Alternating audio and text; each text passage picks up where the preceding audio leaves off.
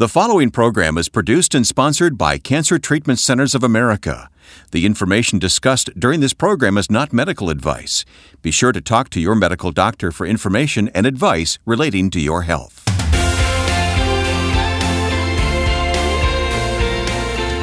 Welcome to Health, Hope, and Inspiration. I'm Wayne Shepherd with Reverend Percy McCray, Director of Faith Based Programs at Cancer Treatment Centers of America. So good to have you joining us now.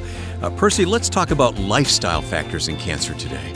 Well, when we talk about the word lifestyle, I think what's operative here for us to embrace is the fact that if there's something that's associated with one's lifestyle, that means that we have some measure of control over mm-hmm. that, ownership, and the ability to participate in countering some things if it's part of our lifestyle. And I think that that's going to be an important element with regard to today's conversation. Yeah, you're going to be talking with Carolyn Lammersfeld today. Carolyn is a frequent guest here on the podcast with us, a she very is. helpful guest. She is. And I've previewed the conversation. This is going to be good. It really is going to be good. So we look forward to that in just a moment. So don't go anywhere. Mm. Uh, you'll hear our guest coming up on health, hope, and inspiration. This podcast is available, of course, to subscribe to. You can do that through our website, healthhopeandinspiration.com.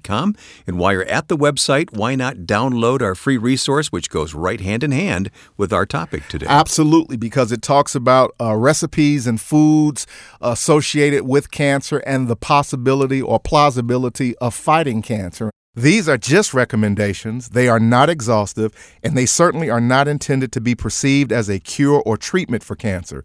These recommendations help with potentially modifiable risk factors. And Wayne, that term will make more sense during the interview today. There are some good things ahead here. If you or someone you love is fighting cancer, consider Cancer Treatment Centers of America. They treat the whole person, body, mind, and spirit. With hospitals in Atlanta, Chicago, Philadelphia, Phoenix, and Tulsa, they take an integrative approach to cancer care. They use conventional medical treatments to attack the disease while helping patients manage side effects and maintain their quality of life by using evidence informed therapies like nutrition and naturopathic support, along with pastoral care pain management, and other supportive care services. Treatments are tailored for each patient's specific needs. Visit our website, healthhopeandinspiration.com, and click on Sponsor to learn more about Cancer Treatment Centers of America, or contact one of their friendly oncology information specialists about questions you may have about your treatment options by simply calling 866 712 HOPE. That's 866 712 HOPE. Cancer Treatment Centers of America uses state of the art technologies to deliver precision medicine, personalized care, and spiritual support. You can learn more at healthhopeandinspiration.com.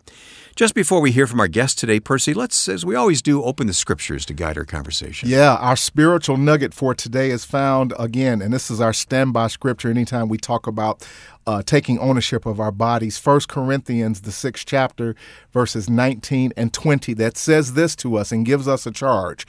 Don't you know? I love how this scripture starts. Don't you know? There's something we should know. What is it? That your body, your body is the temple of the Holy Spirit who is in you, whom you have from God. You are not your own, for you were bought at a price. So glorify God, not just with your spirit, but also with your body. In other words, there's something that we should be doing with our physical bodies, and we're going to talk about that today. Right. Perfect verses to fit right in with our conversation on lifestyle factors in cancer. Let's hear from our guest today. Here's Percy. Well, hey, I am excited again to have with us Carolyn Lammersfeld, who uh, has been on the show many, many times before. And I think at this point, she is our favorite uh, person to interview. And she's certainly one of my favorite people who I've known a long time. Uh, to talk about all things with regard to integrative care uh, as it results to cancer. So, welcome back to the show, Carolyn. How are you, dear? I'm well. Thank you for having me, Reverend McCray. Well, again, you are the Vice President of Integrative Care Services at Cancer Treatment Centers of America, and uh, you are located in, in the Chicago uh, region, and you've been working out of that uh, area for quite a while. And today we want to talk about uh, lifestyle factors in cancer. We continue to to try to generate really good information uh, that will help uh, this audience obviously from a faith based perspective, but also from really a good knowledge based perspective. And one of the things that uh, is always a conversation of concern. uh, that I think that people should be aware of is, you know, is being able to empower people. What can I do, or what can uh, individuals do with regard to the possibilities of cancer? And certainly, uh, lifestyle factors is something that people uh, can engage around. So we're going to talk about today lifestyle factors and cancer. And before we get into anything specific, I actually want to read. Uh, an opening statement from the National Cancer Institute that I think will help frame our discussion today. And so, according to the National Cancer Institute, uh, they basically stated this that it is usually not possible to know exactly why one person develops cancer and another doesn't. But research has shown that that certain risk factors may increase a person's chance of developing cancer. There are also factors that are linked to a lower risk of cancer. These are sometimes called protective risk factors or just protective factors. Cancer risk factors include exposure to chemicals or other substances as well as certain behaviors.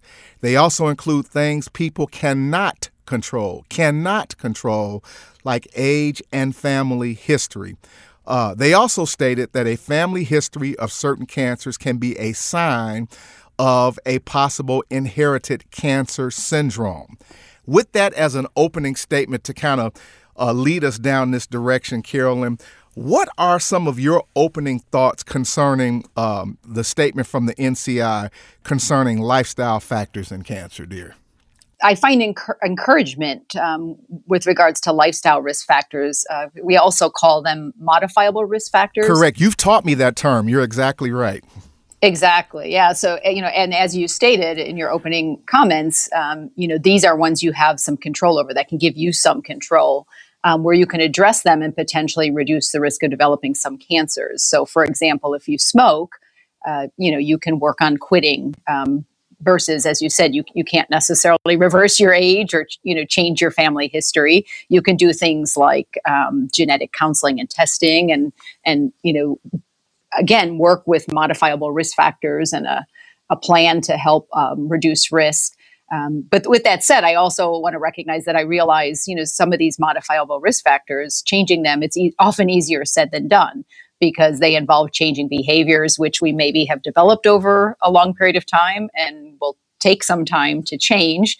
Um, depend depends also on the you know stage of motivation where you are um, in your life at the time, mm. and and the need for reinforcement in your environment, in your social circles, etc. So, um, but I find it encouraging that there are things we we can control and try and change. Well, a couple of things. First of all, you're right. You've taught us over uh, several uh, conversations again about things from a modifiable perspective that that gives us encouragement uh, around things that potentially we can take ownership of and engage with.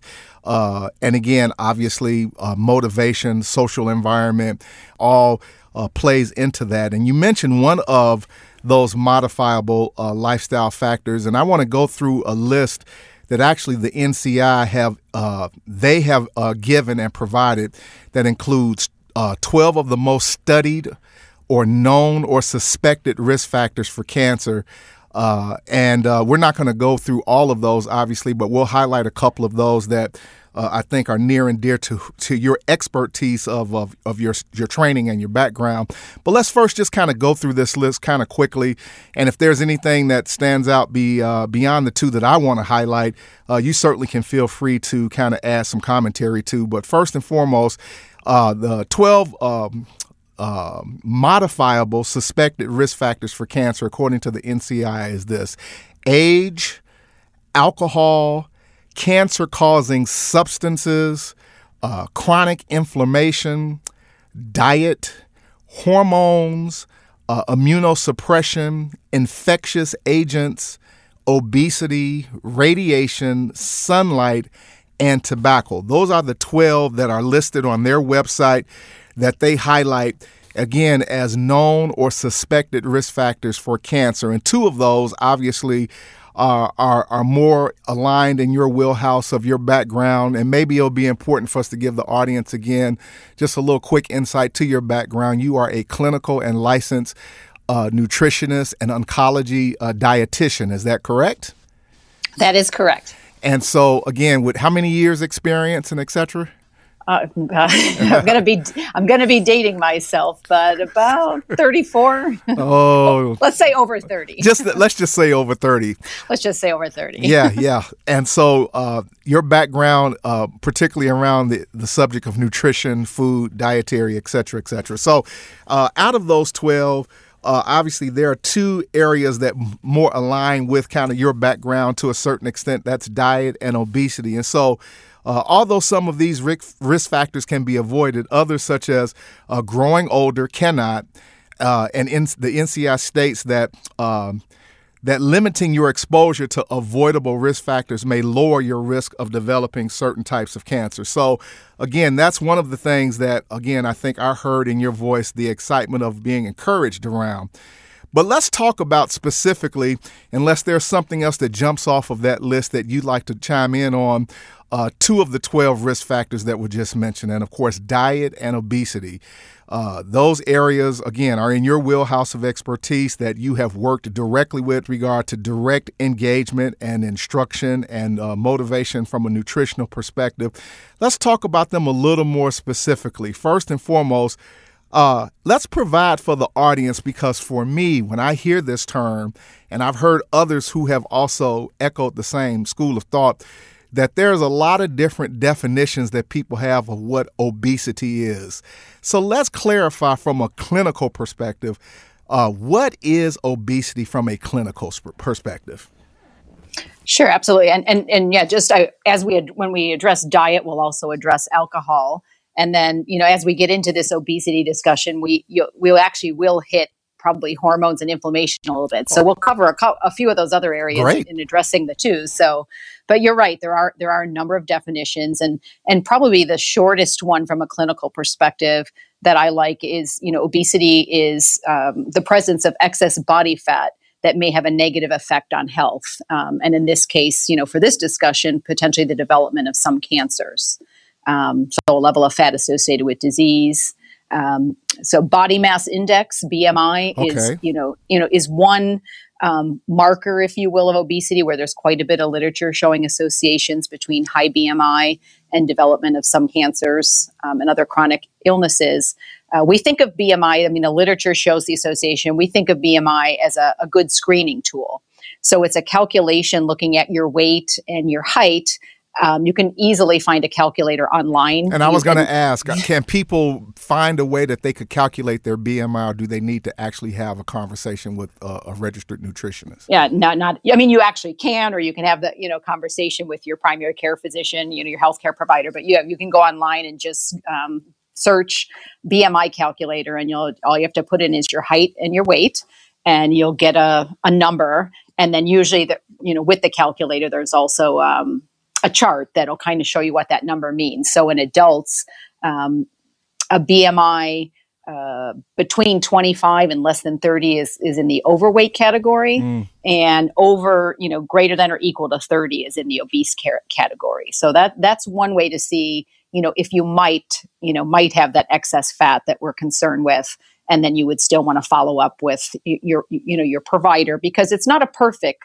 uh, screening tool so somebody who played football you know, may have a high BMI, um, but they have a lot of muscle mass right. and they don't necessarily have excess fat. And there are people who look perfectly um, like they, you know, what you call skinny fat, you know, where they actually look like, you know, they they may be okay, but they actually don't have a lot of muscle and you know too much fat even for their size. So so that's one way. You can also look at waist size. So ah. if you have a, measure, a measuring tape, um, a waist of greater than 35 inches for women, and greater than 40 in men is another marker that's been you know associated with increased risk related to obesity.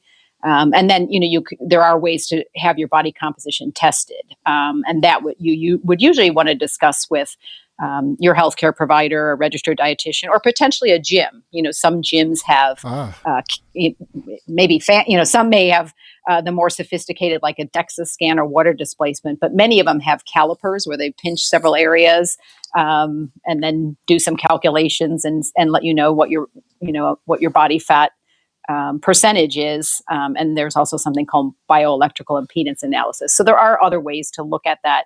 And then we're, you know, kind of there we're looking at actual percentage of body fat and if it's higher than we'd like to see. Okay. And I bring that up because, again, jokingly, I know when I was growing up as a kid on the south side of Chicago, you know, uh, some of the bigger kids will say, "Hey, I'm not fat. I'm just big boned." You know. So again, how how we view, and I think more importantly, how we correctly define obesity is is really an important factor. So I appreciate you giving some clarity uh, to defining what is obesity and how do we establish uh, that as being a legitimate dynamic for one to really look at and then to to to monitor themselves by. So having said that, then what are some of the key things? Uh, because again, obesity, and then we talk about dieting or diet, uh, and in whatever context. What are some of the key things? Uh, that individuals should know about maintaining a proper diet because, again, uh, a proper diet obviously will help with the management of excess weight gain. So let's talk about diet in that context. And what say you from an oncology nutritional perspective about the whole element of diet and the role that it plays with regard to obesity? Sure, and and I always like to say, you know, a diet is really a lifestyle. So, I first and foremost, I think people, individuals, need to find a diet or eating plan that fits their lifestyle uh, and that will help them achieve and maintain a healthy body weight. Um, now, that will also likely include activity. Yeah. You know, that's that's important. Sure. Um, but from a diet standpoint, you know, in the oncology world, oncology nutrition world, you know, we the American Institute for Cancer Research um, and you'll see the same type of information from the American Cancer Society, the National Cancer Institute. Um, but the American Institute for Cancer Research has been putting out reports uh, since 1997, every decade, mm. um, look, looking at you know a decade or the previous dec- decade worth of evidence, and and and really it points to a plant focused diet, okay. um, whatever that means for you as an individual. So trying to incorporate more whole grains, vegetables, fruits, and beans um, and limiting fast foods, processed foods, high in fat, refined carbohydrate, sugar, trying to um, avoid or limit processed meats um, and reduce red meat consumption, and then um, sugary beverages. And if you drink alcohol at all, it should be in moderation, which is you know one drink for women, two drinks for men. Okay. Um, so so you know there there there that method of eating is is been associated with helping with achieving and maintaining a healthy body weight. And then, of course, all those foods have fiber, vitamins, minerals, phytochemicals, which may have um, impact on our cells as well to keep them healthy and prevent damage to the DNA or the genetic material in our cells. And so I'm going to extrapolate one key uh, term out of that uh, piece of information that's plant based plant based does not, and correct me if I'm right, necessarily mean uh, being vegan per se. Uh, help us out a little bit with that distinction. Correct, exactly. You know, it it basically means you know when you're looking at planning meals and your plate that you know maybe two thirds of your plate would be plant foods and one third, you know, or a smaller smaller portion would be an animal food, if you will, a lean meat or a, a poultry. Um, but again, I you know that it looks different for everybody. So if you're you know if you're eating a typical uh, Western diet, mm. um, and and you're not used to eating beans, you know maybe that means you have we you know we you see it out there meatless Monday. Right. So it doesn't necessarily have to be Monday, but one day a week you start eating more vegetarian or um, plant proteins like beans, and then you know increase as tolerated based on how your digestive system um, gets used to eating that that much fiber. Yep. Um, and and and how you can fit it into your lifestyle. So, but really, you know, it means low, two thirds of your plate being plant foods, vegetables, fruits, whole grains, beans, um, and then a you know a third or a much smaller portion than we typically see uh, as as animal foods. Okay, and I believe one of the ways that you help to kind of correlate that from a uh, uh, an example that one can think about is uh, consuming food that does not have a label upon it, if that's more of the percentage of the food that you consume versus uh, foods that have a label on a can that's processed, uh, will help us to be able to create the correct ratio and balance of thought there, correct? Exactly. Exactly. Okay. So, that being said, then let's discuss this and let's have a quick conversation around the correlation between uh, weight gain and cancer. So, we've defined what obesity is, we've defined you know what from a diet perspective from a oncology perspective some things to be thought of what is the actual correlation between uh, weight gain and cancer from a i guess a metabolic perspective uh, or a medical perspective what is that correlation absolutely. Um, yeah, so we do know that excess body fat has been associated with increased risk of uh, at least 13 cancers. And you hit you hit the nail on the head. It, it's the it's it's metabolic. So uh, what we know is fat cells. We, you know, in the past, we thought of fat as sort of um, not necessarily an active any an active organ or or really producing any metabolic activity. And now we know that fat cells produce hormones like estrogen and estrogen and can cause higher levels of insulin um, and other inflammatory agents. So you mentioned inflammation early earlier on, mm. um, which all may affect cell growth and risk of cancer. So lo- you know, losing weight may lower. Um, uh, well, you lose weight, you you know, you lower the or decrease the fat cells, and then decrease the circulating amount of estrogen, insulin, and other inflammatory agents that can cause changes to our cells. Ah, okay. All right. So, the, and it's important, I think, because again, this is not necessarily trying to shame anyone from a food perspective. I know I hear this right. a lot at restaurants now. Don't food shame me. Don't food shame me. And so we're, we're really trying to understand that that connection, and uh, that really is helpful in terms of, and again, I want to make sure that we highlight this point as well, uh, because we have talked quite a bit on this show over the years about diet, food consumption, cancer, and etc. That as a disclaimer, and I believe you also taught me this. So many things you've taught me over the years is that uh, diet modification in it of itself is that a sure way to reduce the risk of cancer or the fight against cancer or not?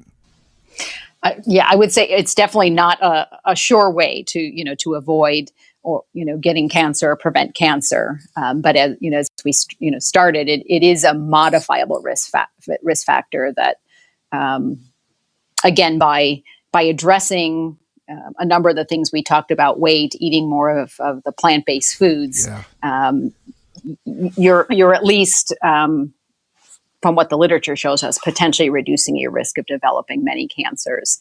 Um, and you know, one of the encouraging there, uh, we need much more research, you know, to sort of see, mm. um, you know, if weight loss reduces the risk of cancer later on. You know, the, does this changing your eating pattern uh, reduce the risk of cancer or you know help people avoid cancer and uh, I'm encouraged by something i was alerted to today some break kind of breaking news if ah. you will ah. um, of a study that will be uh, presented at asco the american society of clinical oncology Right uh, here, Chica- right, right here. here. in Chicago. Yeah, yeah right here June. on Health, Hope, and Inspiration. Some breaking news. Let's hear it. Break, you, you got it. Yeah. So, so it's a, a, stu- a diet study, actually, um, a balanced low fat diet uh, reduce the risk of death from breast cancer in postmenopausal women. So this is um, the federally funded Women's Health Initiative. So clinical trial uh, of dietary modification in about, about 49,000 postmenopausal women um, with no previous history of breast cancer. They followed a diet similar to what we've been discussing, low in fat, daily servings of fruits, vegetables, and grains and they had a 21% lower risk of death, death from breast cancer wow. than women in the control group who continued their normal diet, which was higher in fat. Okay. Um, so the, the breaking news is you know th- that this is the first large randomized clinical trial to show that diet can reduce the risk of dying from breast cancer. ASCO is a, is a great forum that really does provide us with uh, the latest and greatest of uh, information from a, a research perspective around cancer and treatment of it. Lastly, Carolyn, with the little time that we have left, I want to talk about sugar a little bit. We actually have a resource on the Health, Hope, and Inspiration page called Cancer Fighting Recipes. This resource gives recipes of foods that people can prepare for cancer patients or just healthy eating at large. One of the things that I've learned is that some of those recipes call for sugar as one of the ingredients, particularly for some of the desserts. I've gotten a little pushback from some people in our audience who say you can't eat sugar because sugar feeds cancer. why are you offering recipes or why are we offering recipes that in some cases have sugar in them? First of all, is that true? Does cancer feed off of sugar? And should cancer patients completely and absolutely try to avoid eating sugar? Help set the record straight with regard to that. Sure, I'll try to. Anyhow, um, I mean, it, it is true in the uh, in in the sense that cancer cells um, need sugar just like every other cell in our body okay. needs sugar uses sugar. Um, so, you know, the, the problem is you can't selectively starve the bad cells without also affecting the healthy cells. Um, so that that's the challenge we get into, and we we don't have um, evidence of a direct link between um, sugar and cancer, okay. or you know, sugar causing cancer in humans. Um, there is an indirect link, so we, we, know that eating, and again, it, it comes comes down to um, amount. So we know that you know potentially eating too much sugar or too many calories from sugar um, may lead to weight gain. So we know sodas are the number one source of sugar in the U.S. diet and are linked with weight gain. You know, desserts, baked good condiments. Um, so that that being said, you know, I'm certainly not advocating for a lot of sugar in the diet. We don't, you know, we we we eat whole grains, fruits and vegetables, beans. Those all break down to sugar. Hmm. Um, you know, um, for our cells. Um, but you know, we I, I, we all like to enjoy um, you know, I shouldn't say we all, but many of us like to enjoy, um, you know, desserts and baked goods um, every now and then. So, it, you know, a, a, small amount in the context of an otherwise healthy diet um, should be fine. I mean, we have no evidence to suggest it's not. So, the conclusion of the matter, as I just heard it, is that if there is a recipe that may uh, call for uh, sugar in some cases to be part of that ingredient, there are two things to think about. The point that was just previously made that sugar in small levels uh, is is something that that basically is fine. But the other element that uh, you didn't say, and I think that maybe it's worth saying here, is then basically substitute sugar for uh, other type of natural sweeteners with regard to certain recipes. Would that be a fair statement? Uh, sure. Yeah, absolutely as an alternative, or yeah, experimenting with um, fruits and fruit juices, applesauce, um, a- absolutely. And by no means, you know, do people have to eat, um, you know, sugar or or things made with sugar. Um, but uh, uh, yeah, you hit it. It's the amount and the portion. You know, so um, if you make a recipe that's, you know, for eight people, but you you know you eat the entire um, pie, uh, that then we're then we're dealing with that indirect issue and calories and weight gain. So, okay. but yeah, absolutely experimenting with um, you know more natural or you know fruit fruit based sugar, you know sugar from fruits, honey, and that sort of thing. Uh, you know, I mean, they're more. They're, I guess they're they're more natural. Okay. Um, yeah, it. I mean, many of these are still sugar. Okay. Um, so we, we still want to limit the amount of them we consume and yeah, the portions of foods from them. Absolutely. Okay. And and with the last word of the day, because we're done, our time is up. What would be your last overarching comment that you would make uh, to uh, the audience that's listening, cancer patients, caregivers, etc., with regard to lifestyle factors? Any other additional point that you'd like to make uh, on this subject specifically as we close? I, I, would again because I recognize much of this is easier said than done. I, I, I would recommend, um, you know, if you're thinking about making some changes and and you know maybe some of this resonated from a standpoint of the, the why for, from a health perspective, um, start with small changes and and build from there because you know depending upon where you are and where you, you know if you're trying to move to a plant focused diet it can be overwhelming so taking small steps so said you know meat meatless day a week um, small bursts of activity, but taking small steps and building from there. Well, thank you. Today, you've just heard from Carolyn Lammersfeld, who is the Vice President of Integrative Care Services at Cancer Treatment Centers of America, based out of the Chicagoland area. Uh, has, has been in the field of oncology as a licensed uh, nutritionist and uh, dietitian for well over 20 plus years. Uh, and my dear friend, thank you, dear. Love you and appreciate you always and your contribution to the show. Take care. Take care. God bless. What an informative conversation. Our thanks to Carolyn and to you, Percy. Thanks so much. Now, you mentioned cancer fighting recipes there. We're going to give more information to our listeners about that in just a moment. With hospitals in Atlanta, Chicago, Philadelphia, Phoenix, and Tulsa, Cancer Treatment Centers of America takes an integrative approach to cancer care. They use conventional medical treatments to attack the disease while helping patients manage side effects and maintain their quality of life by using evidence informed therapies like nutrition and naturopathic support, along with pastoral care, pain management, and other supportive care services. Treatments are tailored for each patient's specific needs. Visit our website at healthhopeandinspiration.com. Click on Sponsor to learn more about Cancer Treatment Centers of America or contact one of their friendly oncology information specialists about questions you may have about your treatment options by simply calling 866 712 HOPE. That's 866 712 HOPE. Our website for more information is healthhopeandinspiration.com. And at that website, Percy, this uh, resource is available free right now Cancer Fighting Recipes. Believe it or not, Wayne, it is probably the most popular uh, resource that we have made available out of 20 plus, maybe 30 uh, downloadable resources that people have requested. Uh, and I think it's because of the fact that uh, when we talk about food and eating and, and diet, dietary dynamics, it is probably one of the most common dynamics that's associated with all human activity. And so this resource will be very helpful with regard to possible meal uh, preparation uh, and serving certain meals that may be more uh, or less uh, suitable for cancer patients. And the caveat here is that we have some desserts there uh, that may have some uh, recipes that also include sugar. Mm-hmm. But where there is a sugar ingredient, please know that you can substitute sugar out for other natural sweeteners and etc etc. But again, at the end of the day, uh, it's it's suggested recipes that hopefully will help people with regard to eating and foods that may be of benefit from a cancer fighting perspective. Yeah, I tell you, very sensible suggestions there from Carolyn and you, Percy. Thank you so much. You know, I'm in the middle of making some changes, a lifestyle changes myself. Yeah. I'm not a cancer patient, but I need. We all need to make these changes, don't we? We do. Well, what it is at the end of the day is that we all simply have to take ownership of the fact that the human body is very dynamic and that our human body is susceptible to the environment that it's within.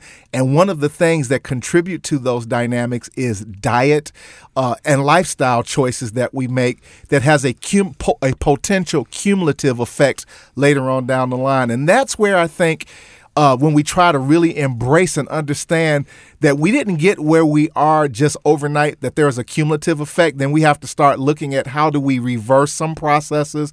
But in order to do that, we first have to take ownership and yep. be aware of things that we need to say, I need to be responsible and see if I can do better in this area. Yeah, well, I personally thank you and Carolyn today. All right, our resource, free of charge, is Cancer Fighting Recipes. You'll find that at healthhopeandinspiration.com. You can also subscribe to this podcast yes. there. But when you subscribe to the podcast, take an extra step. Go to iTunes iTunes and leave a review of this podcast to let others know of, of what's going on here and the benefit that you get so that they will listen and subscribe. Please share the good word if this program is of value to you, and we pray that it is. Uh, we hear and get responses back. We would love for you to share that response and let other people know of what uh, has benefited you and how potentially it may benefit them. So please leave us a review. That scripture you read at the beginning of the program today, it was so helpful and so right on, spot on, yeah. as they say. Let's let's return to it. Well, again, you know, uh, if, if this doesn't put you in a place where you have to take a good look in the mirror, I'm not sure what will. But our spiritual nugget is found in First Corinthians, the sixth chapter, verses 19 and 20, and it says this don't you know? Starts right off the bat by asking a question. And if you don't know, now you know. don't you know that your body is a temple or the temple of the Holy Spirit who is in you? We talk a lot about as believers and Christians, I've got the Holy Spirit, I've got the Holy Ghost, the Spirit of God lives within me. Well, if that is true, the question to be asked is Are we aware of the condition of the body or the temple that the Spirit of God is living in? And what shape is it in? in. It says that the Holy Spirit who is in you, whom you have from God. So then it helps us to understand our bodies are not ours, that they belong to someone else. So there means there's a responsibility. You are not your own, for you were bought, praise God, at a price. So glorify God. How will I want to glorify God, Wayne? Well, how how can I glorify God, Reverend with McCray? With very body. Well, you can glorify him with what you do with your body. So glorify God with your body today. We want to encourage and challenge everyone, including ourselves. Thank you for sharing today, Wayne, even your journey, that we need to do something with our bodies and take ownership of it. That's part of our spiritual service unto God. Great. Well, we have to sign off for now, but we'll be back next time with another episode of Health, Hope, and Inspiration. And if you, uh, you know, a lot of information here today, if you need to hit replay, and go back and listen again, that's the beauty of this. Absolutely. You can do that. Yes, so sir. thanks for listening to Health, Hope, and Inspiration. And Percy, thank you. God bless you. God bless you. And remember, keep chopping the wood. We've got work to do. See you next time for Health, Hope, and Inspiration.